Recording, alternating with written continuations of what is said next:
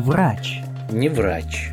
Привет, друзья! И в этот тихий осенний вечер, даже, наверное, ночь, потому что у нас, по крайней мере, в Волгограде уже стемнело, время 21:54, мы решили записать подкаст, собраться втроем, тем же самым составом, как мы некогда собирались с вами. Сергей Подлесный, Эмиль Ахундов, он же Мамедыч, или Мамедыч, как его иногда называют. В общем, этот персонаж, как еще выяснилось, жив, он никуда не делся, он живее всех живых.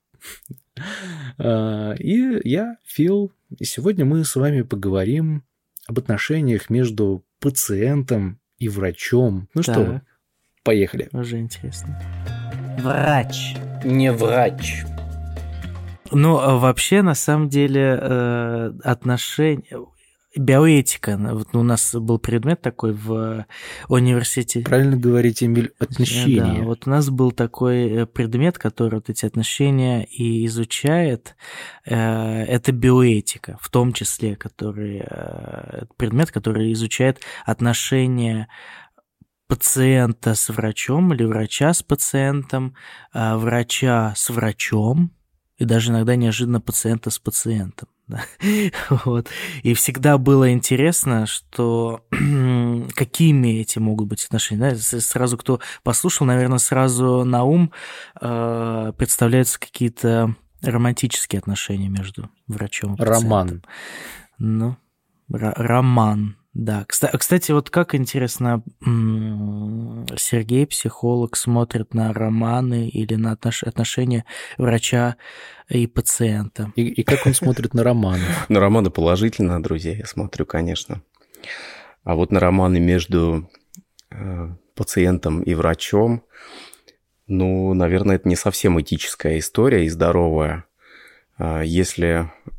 В сфере психологии вот это вообще по кодексу психолога такому это запрещено, и лучше этого, конечно, не делать, потому что я думаю, что можно это тоже как-то перенести на отношения другого врача, да, из другой сферы, потому что здесь как бы изначально врач и пациент находятся не совсем в равных условиях, да, и с психологической точки зрения вот этот вот эти отношения, они больше похожи на отношения родителя и ребенка. И, конечно... А мы можем сравнить эти отношения с, допустим, как это бывает, знаешь, такой школьный роман между ученицей и учителем? Или учеником и учительницей? Я думаю, да, можно, конечно. Можно очень много, ну, можно аналогий провести.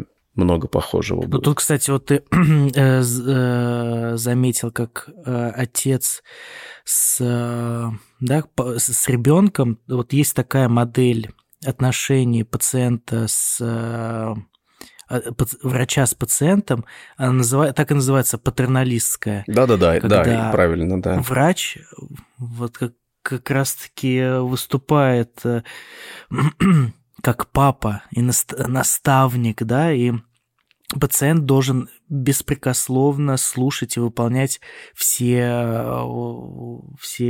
назначения.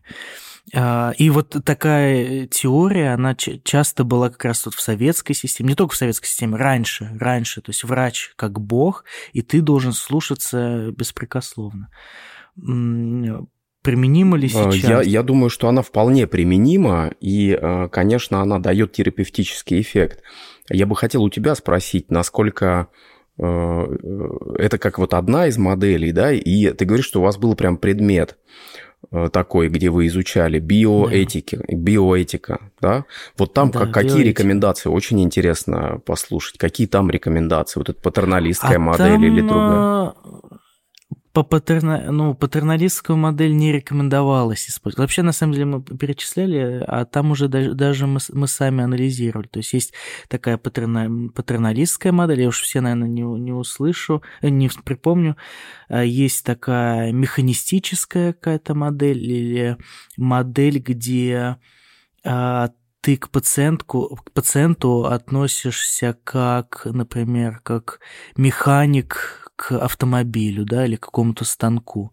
То есть вот пришел, ты там на снимках увидел, починил, до свидания, там касса справа. Вот такая модель есть. Есть модель, и вот, наверное, именно к этой модели нужно стремиться, таких равных отношений, как пациент, врач, выступают равными вот в этом диалоге, в битве с болезнью, так скажем. И когда врач и пациент садятся за стол переговоров и уже решают, что есть несколько вариантов, допустим, лечения, и вот какой будет выгоден пациенту, да, как будет лучше пациенту, как будет лучше врачу, и выбрать что-то среднее, где и врачу будет удобно, и он сможет применить все свои знания на максималках, и пациенту от этого станет лучше. Всегда нужно договариваться, как бы так. Но в то же время говорилось о том, что есть, допустим, пациенты, с которыми им просто непривычно так, что с ними могут договариваться. То есть с ними нужно как вот папа с ребенком. Скорее, не то чтобы непривычно. Вот действительно есть такое, что... Они и правда. Пациент, когда... Материалистической, или как вы правильно назвать? Патерналистская. Скорее, пациент, когда приходит... Нет, аналог. Ну, аналог – это механистическое, когда ты вообще без эмпатии такой особой, да, вот к этому относишься. Либо когда равный с равным. Я с Эмилем соглашусь. Равный с равным – это, наверное, максимально эффективная для работы и для пользы пациента модель. Но... здесь, когда пациент, клиент приходит к врачу, к психологу, он изначально, конечно, ожидает, и он приходит с позиции ребенка вот в этой патерналистской модели. Здесь насколько опытен врач, что он сможет расставить эти роли, свою роль, да, правильно отыграть, правильно расставить границы и вот эту, поменять эти роли немножко, да, изменить. Это зависит от опыта врача, от его склонности к созависимости в том числе, да, и больше, наверное, от опыта. Да, я тоже так думаю, что...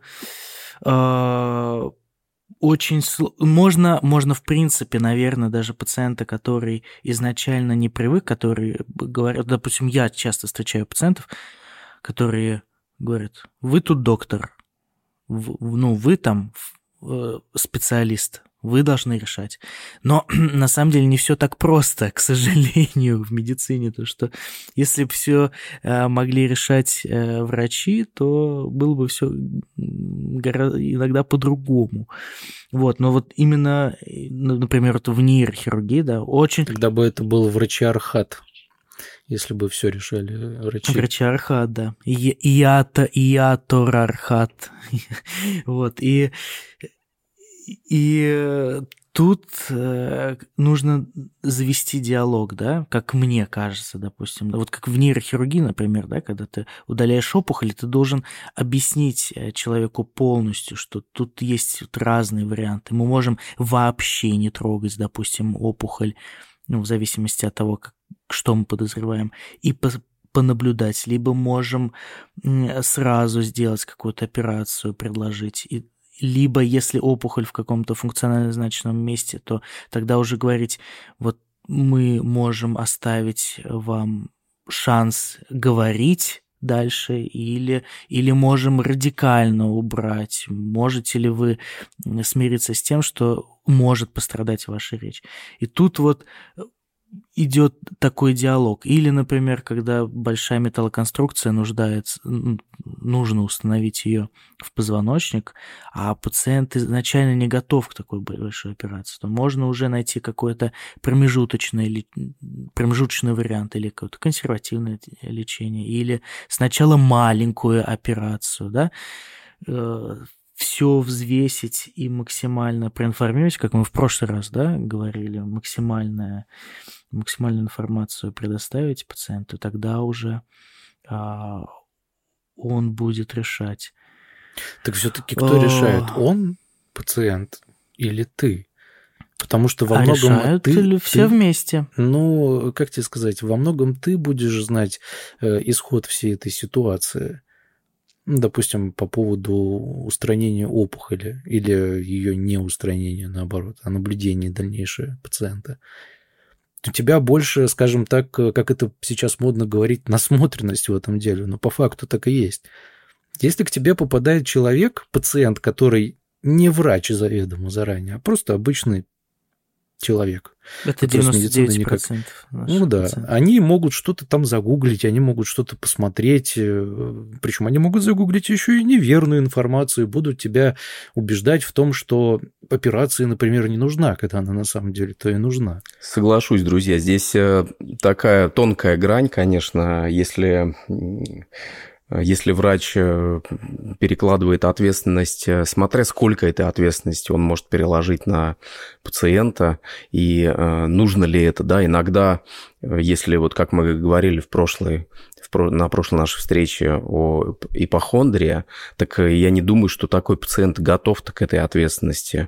Он, если поймет, что у него в руках еще руль от своего диагноза, он такого там нарулит еще, вот, таких там придумает вещей. Но от диагноза нет, а вот от планировки... Ну, не есть, есть варианты, когда мы говорим, вот все, вот, к сожалению, вот сейчас вот пан или пропал. То есть вот тут такая ситуация, что все, вот сейчас мы должны ехать в операционную или там, не знаю, что делать, да. Допустим, это что касается экстренной хирургии. И все равно ты должен, даже перед экстренной операцией, если человек в сознании, ты должен это все обговорить и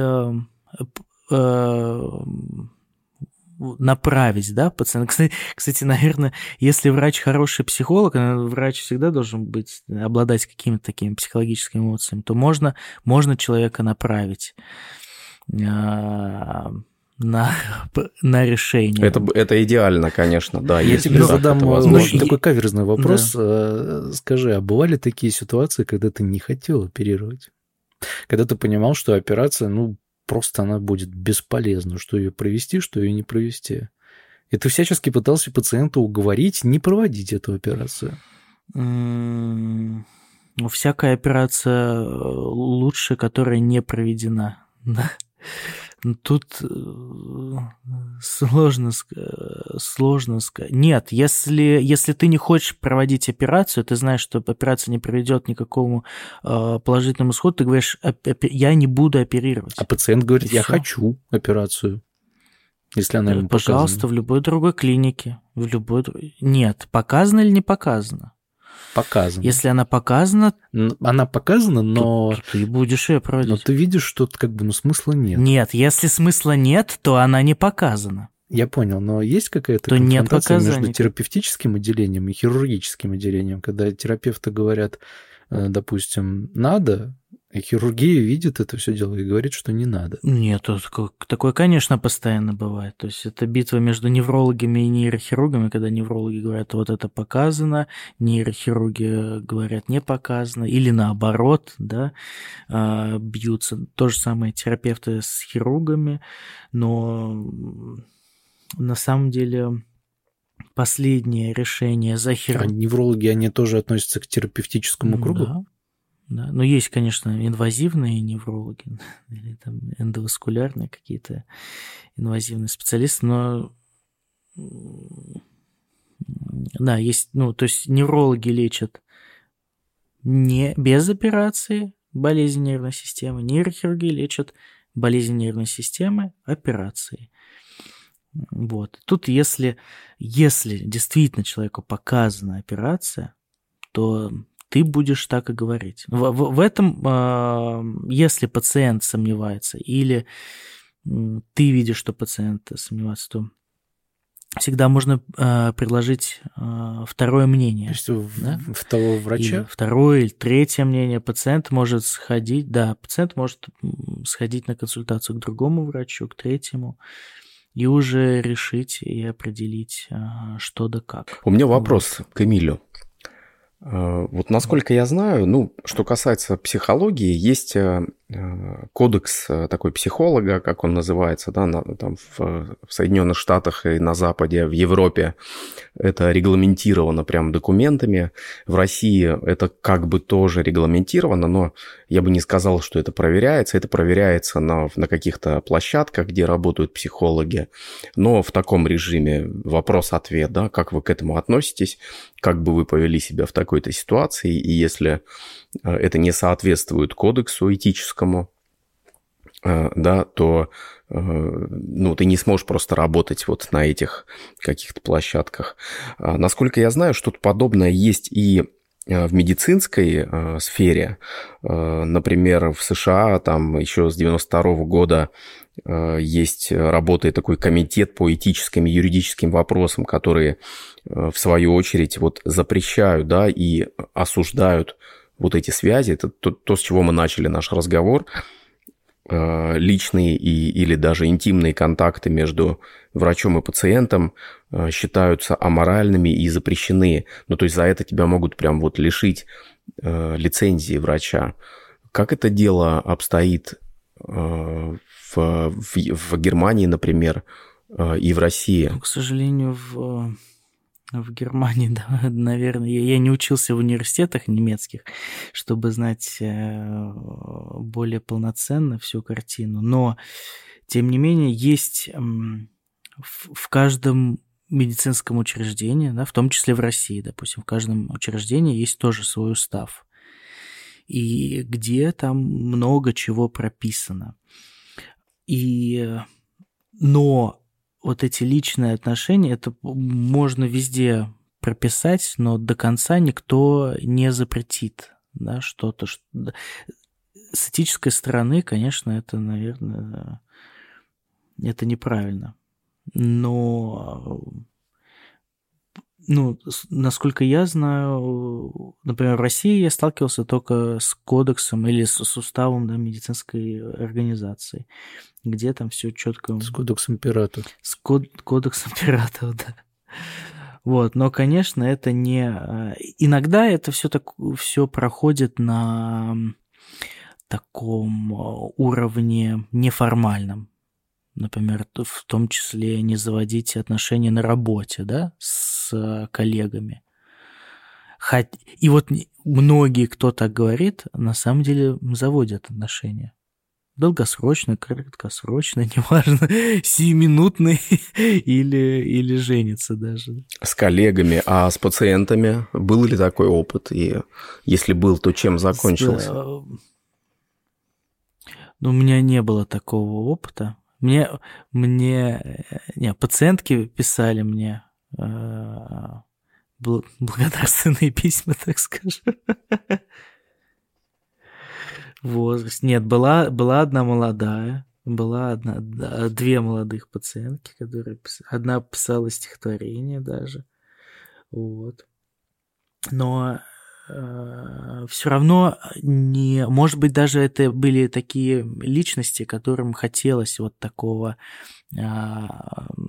патерналистского отношения, да, со стороны партнера. Но между врачом и пациентом создается такая какая-то невидимая связь, да, иногда после того, или когда ты выписываешь пациента через неделю, например, или через 10 дней нахождения в стационаре, ты уже как будто с ним родственник. Ты уже знаешь там все лекарства, которые он принимает, все болячки, которые у него есть, всю его историю болезни. Ты знаешь его близких родственников, ты знаешь, на кого он написал там завещание, или ты знаешь, кому он доверяет больше всего, кто должен управлять его средствами или выражать его волю в тот момент, когда он будет без сознания. То есть ты, по сути, становишься его близким человеком. И поэтому вот этот такой тесный контакт. А на тебя никогда завещание не отписывали? Нет. Но мы все всегда тайно желали в России, что кто-то отпишет на себя.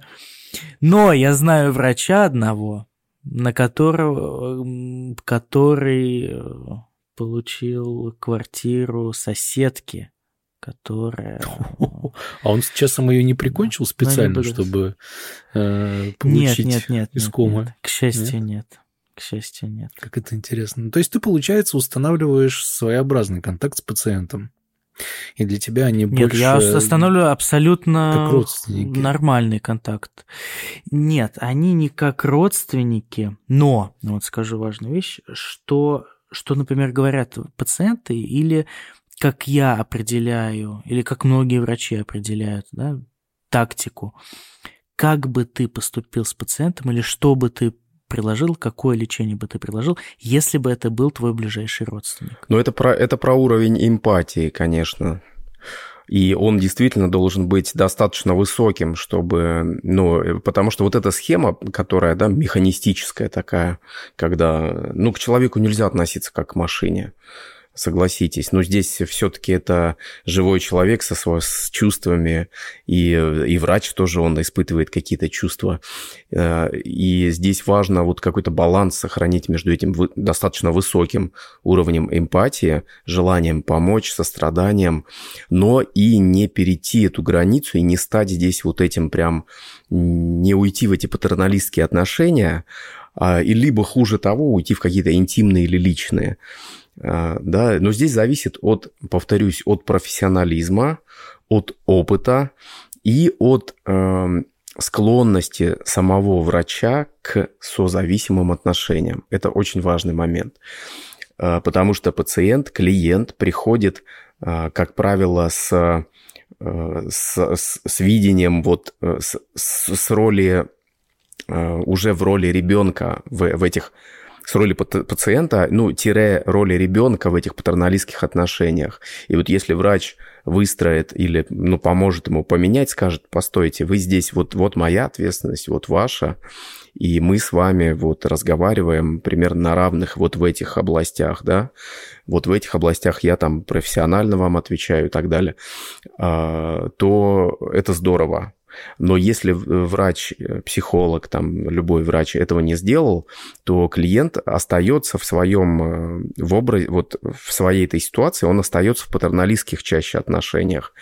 И если в этом случае доктор, врач склонен к созависимости, то очень легко скатиться вот к каким-то вот этим зависимым отношениям, роль спасателя выполнять.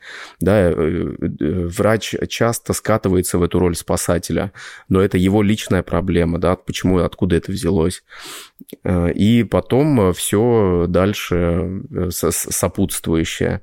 Возможные интимные связи, возможно, излишние переживания, перенос этих отношений с работы домой, выгорание и так далее. Вот такая история, да. Сначала про... А можно ли научиться? Можно ли научиться правильному отношению? Как вообще учиться, да, мы, например... в коллектив, да, мы новый, там, поступаем на работу, или... И мы учимся, по сути, у нас нету такого предмета в школе, где бы мы учились вот отношениям между коллегами, и тем более уж отношениям между врачом и пациентом. Кстати, в немецких вузах есть предмет такой, где учатся разговаривать с пациентом. Вот у нас такого не было. Здорово. Вот можно ли научиться и как? Кто научит или что читать? Да, если мы поднимаем под обучением получение информации об этих процессах, да, ну да, это же обучение некое.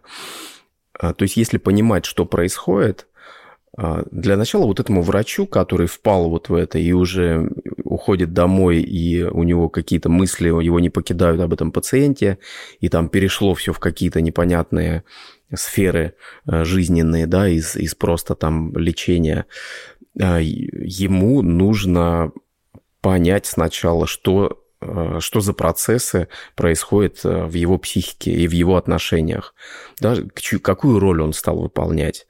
Он из роли профессионала, врача, перешел в роль вот этого родителя, либо в роль спасателя, что очень часто бывает. И вот он теперь вот этого пациента, а пациент, он в роли жертвы, да, особенно это, наверное, вот в медицинской сфере это более такое, да, ну, потому что, хотя такое может быть и там в банке, например, да, сотрудник банка и бабушка, которая пришла и рассказывает ей про то, какая у нее тяжелая жизнь. Вот этот менеджер банка, вот эта девочка, которая сидит за стеклом, она тоже может легко войти в роль спасателя и потом вечером после работы долго переживать за эту бабушку, как вот она смогла ей помочь или нет. Вот это вот желание помочь, да. Либо другая часть этого – это переход вот в эти интимные. Ну, немножко отдельная тема, но тем не менее, на мой взгляд, главная причина попадания в эти нездоровые отношения, в эту ловушку, это собственные проблемы с созависимостью и внутренние убеждения, которые толкают человека вступать в отношения в роли спасателя. Не только с пациентом. С пациентом просто это проще сделать. Тогда нужно проводить какой-то профотбор на этапе поступления в какой-то медицинский университет. Мы не можем говорить, что нужно делать, что не нужно там, да, проводить. Ну, было бы, наверное, неплохо, но вообще нужно... В таком случае можно сказать, что ну, каждому человеку-то нужно тоже как-то какой-то для себя... профотбор делать, потому что созависимый... А как человек поймет, созависимый он или нет, пока он не попадет в эту ситуацию? Когда вот эта вот эмпатия, которая кажется сначала просто эмпатией и либо хорошим отношением, либо то, что вот он жалеет, да, этого человека, когда это становится прям проблемой. Ну вот нормальная ситуация, когда доктор вышел из больницы, и все рабочие дела...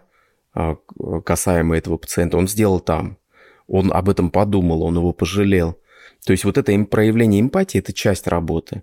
А когда он вышел из клиники, он отключился и забыл. Вот это самая здоровая ситуация. Если происходит по-другому, если врач приходит домой, а его эти мысли не покидают, и он думает, как же вот, как его спасти, да, как улучшить, как что сделать – то это уже нездоровая история. И вот, да, это звоночек к тому, что нужно бы скорее пойти, может быть, к психологу и поработать вот с этим, с этой ролью спасателя. Почему я в ней и что она мне дает, какие выгоды вообще? Сергей, вот ты сказал, что модель механическая, она не то чтобы неприемлема, но нежелательна, да, при взаимоотношениях между пациентом и врачом. А я с тобой здесь не соглашусь. Знаешь, почему? Почему? Почему? Я тебя не спрашивал. Я Сережу спрашивал. А мне тоже интересно. Шучу. Дело в том, что, как мне кажется, возможно, Эмиль, ты это подтвердишь, эта модель должна оставаться в момент проведения самой операции. Ты рассматриваешь пациента как какой-то конструктор, и ты эмоциональную свою часть отключаешь напрочь, чтобы она тебе не мешала. И ты вот его разбираешь, этого пациента, как машину или как какой-то конструктор, согласись? С одной стороны, хотел тебя перебить, кстати, то, что действительно ты прав, вот эта форма взаимодействия, она имеет место быть, но скорее всего, не при операции. Что при операции трудно оставить, ты оставляешь... личное что-то, да, за пределами операционной, но ты не можешь оставить отношение к человеку, не как к машине, да.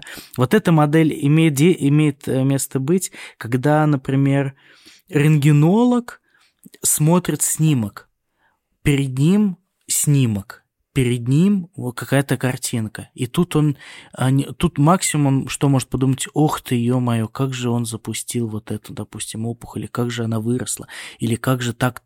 Он контакта с пациентом, как правило, в большинстве случаев не имеет. Но у них, в принципе, нет. Он прочитал снимок, расшифровал, отдал. Да, но грамотный рентгенолог, он еще, если у него возникнет вопрос, он позвонит лечащему врачу, он спросит, и вы вместе там придете к какому-то выводу. Но когда ты делаешь операцию, тебе сложно, потому что как только ты видишь, что у тебя там какой-то нерв, или ты повреждаешь нерв, и у тебя сразу в голове Так, это значит, у него там не будет ходить ножка, не будет двигаться ручка, или у него вот как только какое-то минимальное осложнение, ты думаешь, ну как же так. Или тут во время операции ты сталкиваешься с дилеммой какой-то там, сохранить этот сосуд или не сохранить, там, отпилить этот кусок кости или не отпилить, или оставить, или... Боже, как это звучит ужасно. Ну вот я тоже немножко содрогнулся от отпиливания кусочка кости. Зачем? Это действительно необходимо.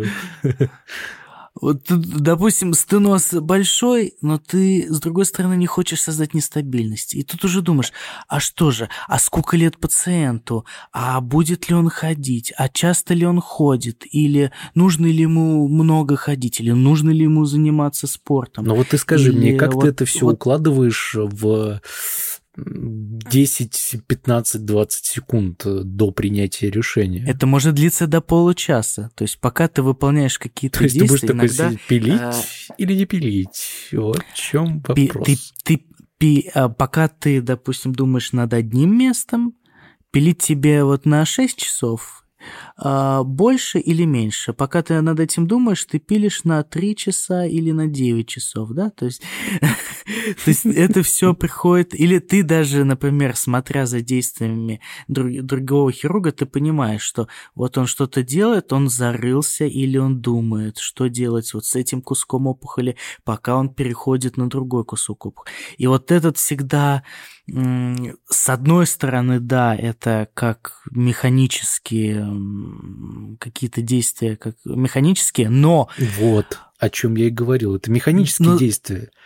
Но они тогда... Это синергия и механических действий. Как вы там еще называли? Но слишком много тут и эмпатии. То есть все равно ли тебе на то, как... будут выглядеть движения этого пациента после операции, или не все равно? Ну, я вот не знаю. На самом деле, скажи сам честно, будь откровенен и перед нашей аудиторией, насколько ответственно ты подходил к таким моментам во время операции. Я понимаю, у тебя наверняка были сложные операции, когда нужно было как раз-таки... Что большинство? Большинство хирургов подходят все-таки с эмпатией и с переживанием. Как бы с переживанием, да. И с переживанием это в действительности не переживание за счет. Это переживание, все сливается в одно. То есть, с одной стороны, ты хочешь, как хирург, получить хороший результат, красивый. С другой стороны, ты не хочешь, чтобы твоему пациенту навредил ты же сам. Есть хирурги, которые первый, второй, третий, пошел там. Но тут таких очень-очень мало. Почему тогда бытует мнение, что хирурги – это просто мясники, которые не знают даже теоретической части никакой, ну, относительно, там, допустим, причин возникновения болезни или методах лечения болезни безоперационных? Они их просто считают мясниками среди терапевтов. Ну, это кто считает, это глупые люди. Но на самом деле, как оказалось, терапевты-то могут назначить лекарства, да, использовать менее инвазивные способы воздействия на пациента. А хирург должен думать в двоичной системе, скажем так. Он должен думать, как будет в дальнейшем протекать процесс заживления, например, да, или как будет происходить реабилитация пациента, и как сохранить его функциональность. А может быть, мы с другой плоскости, с другой стороны вот на это посмотрим. Смотрите, например, что касается психологической практики. Вот здесь эта эмпатия, она важна в качестве... Как бы это является обязательным условием вовлеченности клиента в сам процесс. Ну, то есть, вот это называется терапевтическим альянсом, да, между психологом и клиентом. Без этого альянса вряд ли что-то получится. То есть, в психологии механистический подход, он не, ну, конечно, возможен, но он очень будет неэффективным. Клиент начнет раскрываться, включаться в процесс и тоже хотеть да, что-то изменить и идти вперед только тогда, когда у него появится определенный уровень доверия к психологу. Без вот этого терапевтического альянса не получится, он должен состояться. То есть должен вот этот вот абсолютно эмпатия, да, какой-то уровень доверия. Ну, то есть, простыми словами, вы должны друг другу понравиться. Вот на таком, на человеческом уровне. Эмиль, скажи, пожалуйста. А если нет? Если нет, то... А вот если нет? То, если нет, и клиент боится это сказать, то здесь будет профессионально, правильно, если уже психолог сделал все возможные какие-то вещи, и альянса нет, собственно, будет честно и правильно объяснить это клиенту, спросить у него, что он об этом думает, и, собственно, предложить ему поискать другого психолога, с которым у него скорее... Или врача. Вот я хотел спросить у Эмиля, насколько важен вот этот вот терапевтический, альянс, да, который между... Абсолютно. То же самое, да? Это вот... Понятно, что он, когда лежит на операционном столе, он уже как бы мяч на стороне хирурга, да, и он здесь уже не важно, насколько он там включен. А вот до этого, насколько важно, чтобы он был... тоже с эмпатией относился к своему врачу. Даже на операционном столе иногда мы делаем местные анестезии операции, даже иногда и в операционной важно вот этот контакт. Ты должен правильную информацию получить от пациента. Допустим, мы ставим электрод в одно место, и мы должны получить правильную информацию, действительно ли он действует, не действует, там где-то у него щипет, где не щипет. Вот. Ну а по поводу вот этого контакта, действительно, еще в старых учебниках везде писали то, что мы должны представлять, и пациенту тоже объяснять так, что есть вот в лечебном процессе три стороны. Врач, пациент и болезнь. Это такой более эзотерический немножко подход, но тем не менее во всех учебниках это написано. Это хороший образ, кстати, для прояснения. Кто на чью сторону перейдет? Вот если пациент переходит на сторону врача, то мы вместе вдвоем, естественно, можем победить эту болезнь. Если пациент как-то скептически относится к врачу или не может доверия найти у этого врача, или не строится контакт, и пациент выбирает болезнь, то сколько ни пляши врач, болезнь победит. Также и с пациентами, но очень часто действительно это видно. Вот это видно, когда пациент... Нету комплаенса, как мы называем, комплаенс, когда пациент способен выполнять назначения и как он к этим назначениям врача относится. И иногда видно, пациент относится так: давай, попробуй что-нибудь еще, давай, давай, попробуй, меня полечи, давай. Да, кстати, в практике психолога это тоже часто бывает, это бесполезно. Даже приведу пример, есть подходы гипнотические, да, есть психологический гипноз и так далее. Так вот, часто спрашивают, а вообще гипноз это работает или не работает? Так вот, все очень просто. Если человек, если клиент или пациент он с доверием относится и, можно даже сказать, верит в то, что гипноз будет полезен, и он сработает, то он сработает. Если пациент или клиент относится скептически к этому, то тут бесполезно что-то делать. Хоть шаманский бубен носи вокруг него и бей часами, ничего не произойдет.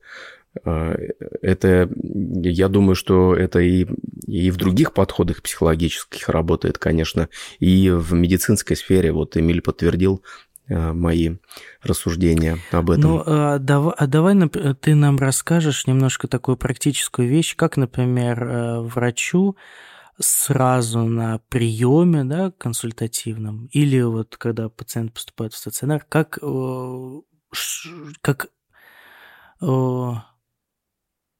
Я уже забыл по-русски. Как расположить к себе пациента сразу же? Или как найти контакт? Как прощупывать этот контакт? Или сразу, может быть, как-то... Друзья, ну это из области вообще коммуникации, но как это сделать? Можно ли этому научить? Скорее, либо ты это делаешь... Или, вот, может быть, чего нельзя делать? Чего нельзя делать? Нельзя. Ну, нельзя. Сразу приходят на ум какие-то запретные темы, да? Не нужно сразу с клиентом шутить какие-то, да, там, какие-то юморные шутки свои, доставать такие крепкие. Простите, из кармана. Простите, все-таки клиент или пациент? Ну, для меня здесь... Для меня, конечно, больше клиент. Я поэтому здесь путаюсь. Да, особо нету, конечно, разницы. Для меня это больше клиент, вот, чем пациент. Так вот, разговоры о политике, разговоры о религии, неуместные шутки. Если ты уверен в своем чувстве юмора, что ты сможешь, да, что... Но не уверен в чувстве юмора пациента. Ну, здесь, да, юмор это такое, да. Оно, это, конечно, это такой высший пилотаж, когда юмор может нивелировать много ситуаций из таких острых. Может нивелировать, но нужно как-то прощупать, насколько клиент способен воспринимать, насколько эти ваши чувства юмора совпадают. Но у меня было такое, когда... Ну, то есть... Пытался шутить? Не-не-не, я здесь у меня, слава богу, ну, здесь ощущения какие-то, они правильно срабатывают, то есть я... Получается так, знаете, шутить, когда вот в тему. Иногда клиент пытается шутить так, что ты просто не понимаешь, что он... И он говорит: доктор, а здесь как бы это надо было...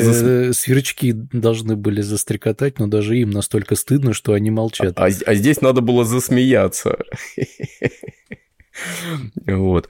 Поэтому здесь каких-то универсальных правил, это больше правила общения вообще, ну, хорошего. То есть вежливость, эмпатия – это сочувствие, да, проявление сочувствия. Вот здесь как раз эмпатия, она нужна, она чувствуется. И не обязательно здесь что-то говорить, а это чувствуется по взгляду. Вот если в механистическом подходе, как раз это будет проблемно, потому что, ну, как... дать клиенту понять, что пациенту, что ты переживаешь за него. А для него это важно. Он пришел же как ребенок, он пришел, чтобы ему помогли. Вот. И роль врача, конечно, здесь, да, отчасти встать в эту роль спасателя, но не прям вот не заиграться этим.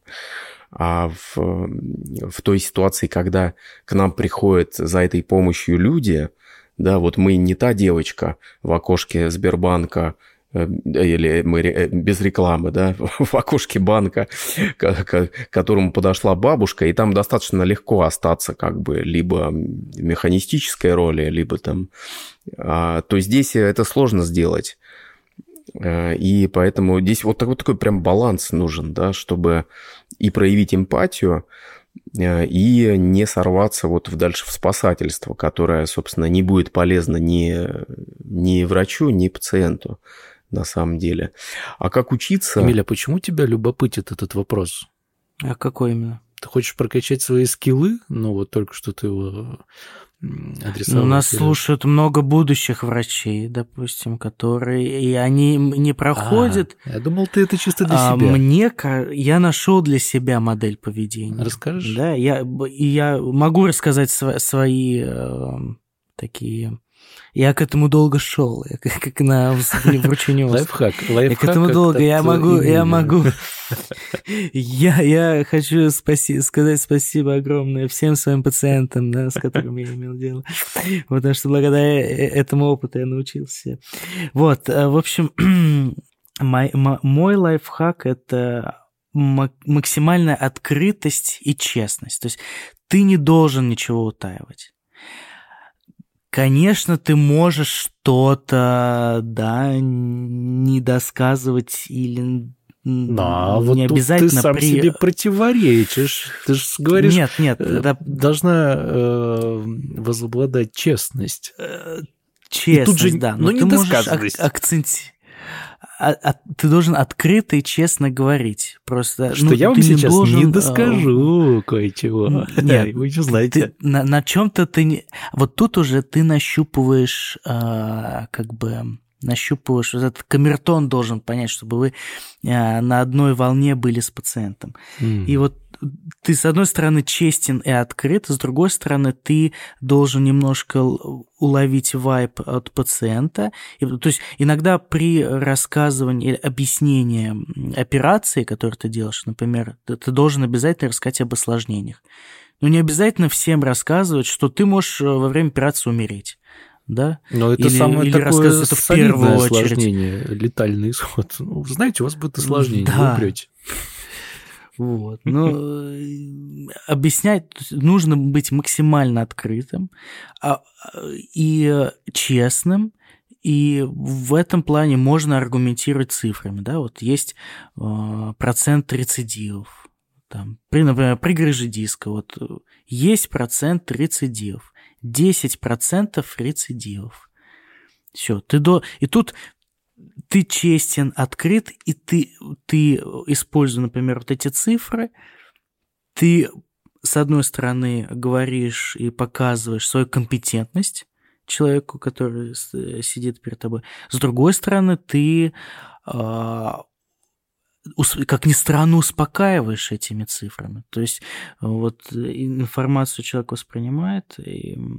Вот так. То есть я стараюсь быть максимально открытым, честным, и это помогает. Но это еще усложняется языковым барьером, мне кажется, в твоей текущей ситуации. Языковой барьер... Но сложно понять пациента, который... у него совершенно другой менталитет. Да все мы один... Когда случается беда с тобой или когда боль к тебе приходит, все ведут себя примерно одинаково. То есть на самом деле я бы не стал отличать вот так там, по национальностям. Все люди примерно одинаковые. Да, соглашусь. Да, примерно одинаковые. Генетически, кстати, тоже. Когда... Да, и генетически. И когда ты вот язык боли или несчастья, он понятен всем, да, ты показываешь уже лицо у человека, говорит просто само за себя. Тут уже язык даже не нужен.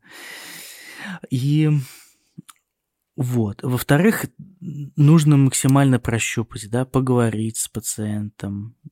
И вот всякие такие штучки, не нужно разговаривать на ходу. Например, если ты говоришь с пациентом, ты должен полностью его внимание завлечь и отдать свое внимание максимально пациенту. То есть сесть, свободная поза. Человек должен сесть, как ему удобно. И вот такие контакт должен быть. Вот как на сеансе у психолога наверняка. Также ты должен максимально ситуацию... обстановку расслабить, дать максимально информацию, рассказать и... Создать вот эту атмосферу. Соглашусь с Эмилем. Есть, конечно, вот эти практические, да, что касается обучения вот этой вот, не будем называть ее коммуникабельностью, это не совсем так, вот этой вот способности к эмпатии. Есть какие-то лайфхаки, какие-то действительно прикладные вещи, которые там запретные вопросы. Вот об этом спрашивай, об этом не спрашивай. Создай обстановку, чтобы было комфортно. Вот. Но посмотрите, я опять как вот этот вот, значит, детектив из сферы психологии. Когда Эмиль рассказывал об этом, он очень часто говорил фразу «прочувствовать». Почувствовать. Ты увидишь там по глазам. Прощупать именно, я так понимаю, чувствами, да? Вот, он часто говорил пощупать и прощупать. Может быть. Тактильный контакт иногда тоже важен. Иногда нужно взять человека за руку. Иногда важен, да. Это правда. Ты часто берешь человека за руку? Ты знаешь, есть Цыгане используют такой прием, ну, знаешь? Знаю, когда они с двух сторон становятся, начинают говорить одно и то же. Нет, они берут тебя за... Есть у них да, у вас были в жизни разные цыгане, я так понимаю. У меня были разные. Вот. Часто цыганки берут тебя за правую руку. За правую руку. Почему правую? Ну, потому что рука ближе всего. А если левша? Ну, да... Даже если ты левша, но в большинстве случаев за логику отвечает левое полушарие. И взяв тебя за правую руку, как бы она тем самым отключает твое левое полушарие. Ну, не знаю, как это работает, на самом деле, это я так просто к слову сказал. Ты сейчас рассказываешь свой опыт, да? Нет, я рассказываю, что иногда ты чувствуешь... Тебя как-то нахлобучило цыганка? Один раз было такое, прямо перед больницей, кстати. Но это... сейчас не об этом. Она взяла мою руку, а потом взяла 500 рублей из моего кошелька. Но это не... Ну, что-то в этом есть, конечно, можно смеяться, да, там это близко к каким-то... колдовству и эзотерике, но учитывая эффективность таких способов, да. Можно сказать, что да, они работают. Что-то в этом есть, да. У нас же вот они, не параллельно находятся, то есть левое полушарие, оно, нервные окончания, они связаны с правой рукой, правильно я понимаю? Да, Эмиль? Да, все правильно. И да, но иногда вот есть пациенты, которых нужно взять за руку, успокоить или наоборот... дать им волю эмоций, дать им как там проплакаться, я не знаю, сказать это нормально. Что еще работает свой собственный опыт, сказать вот у меня тоже были там проблемы или вот у меня там мама, папа, близкий родственник имел такую проблему, мы вот так делали. И мы оперировались, и мои родственники оперировались здесь же.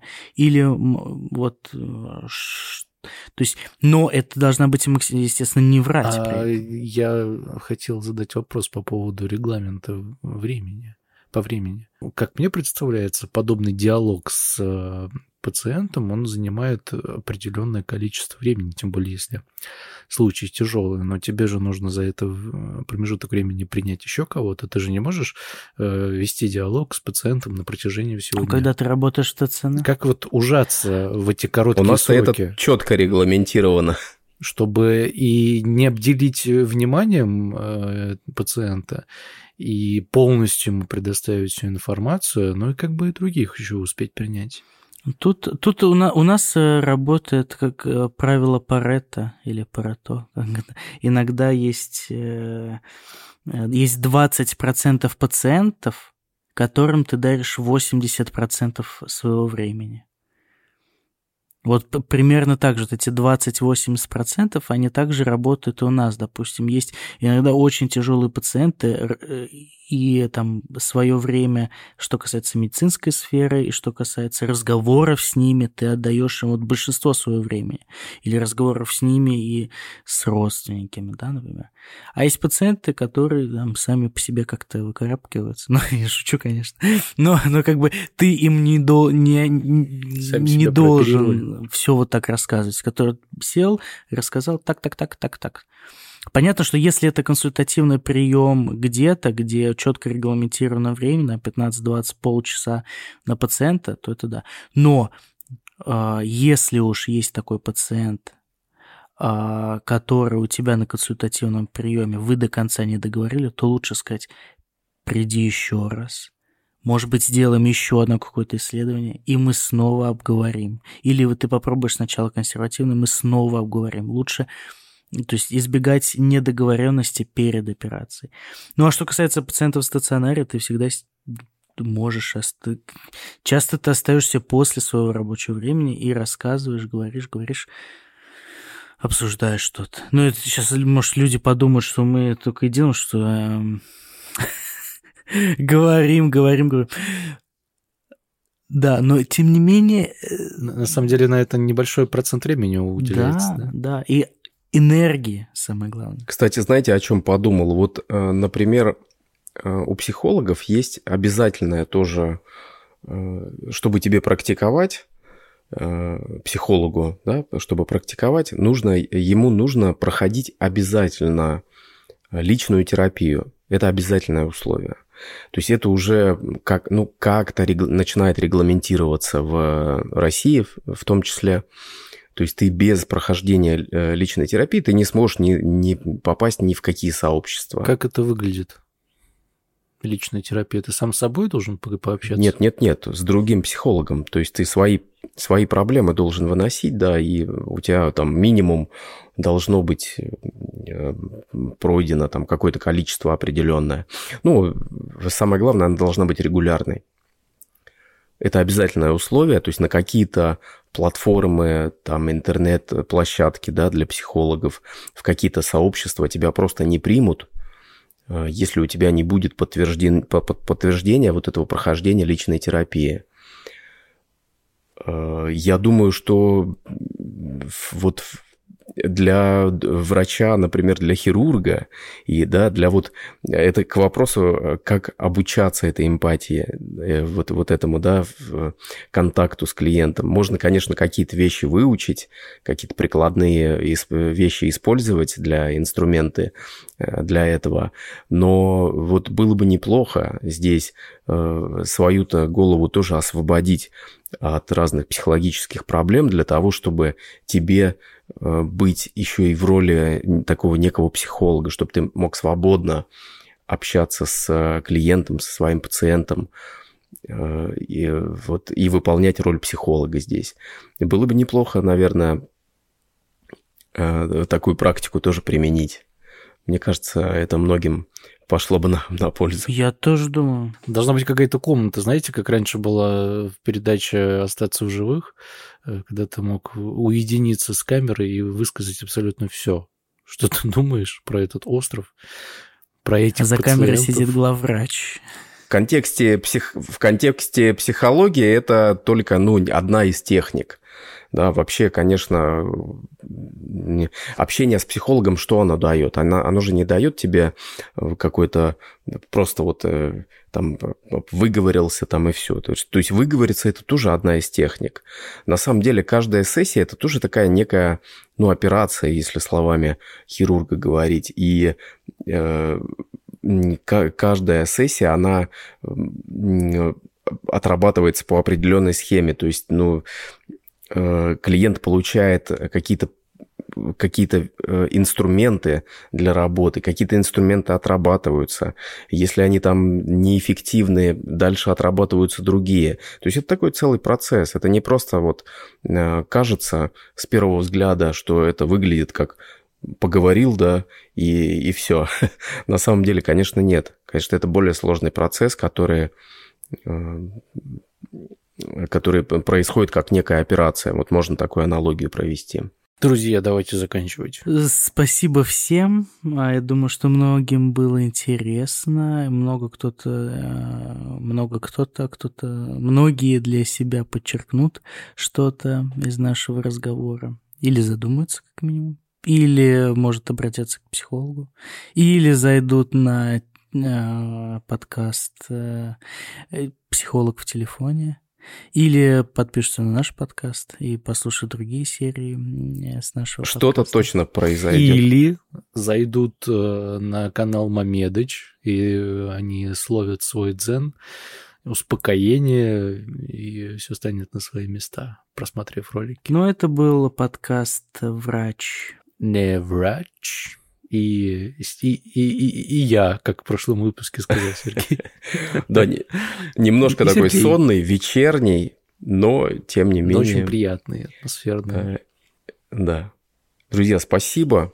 Спасибо тебе. Да.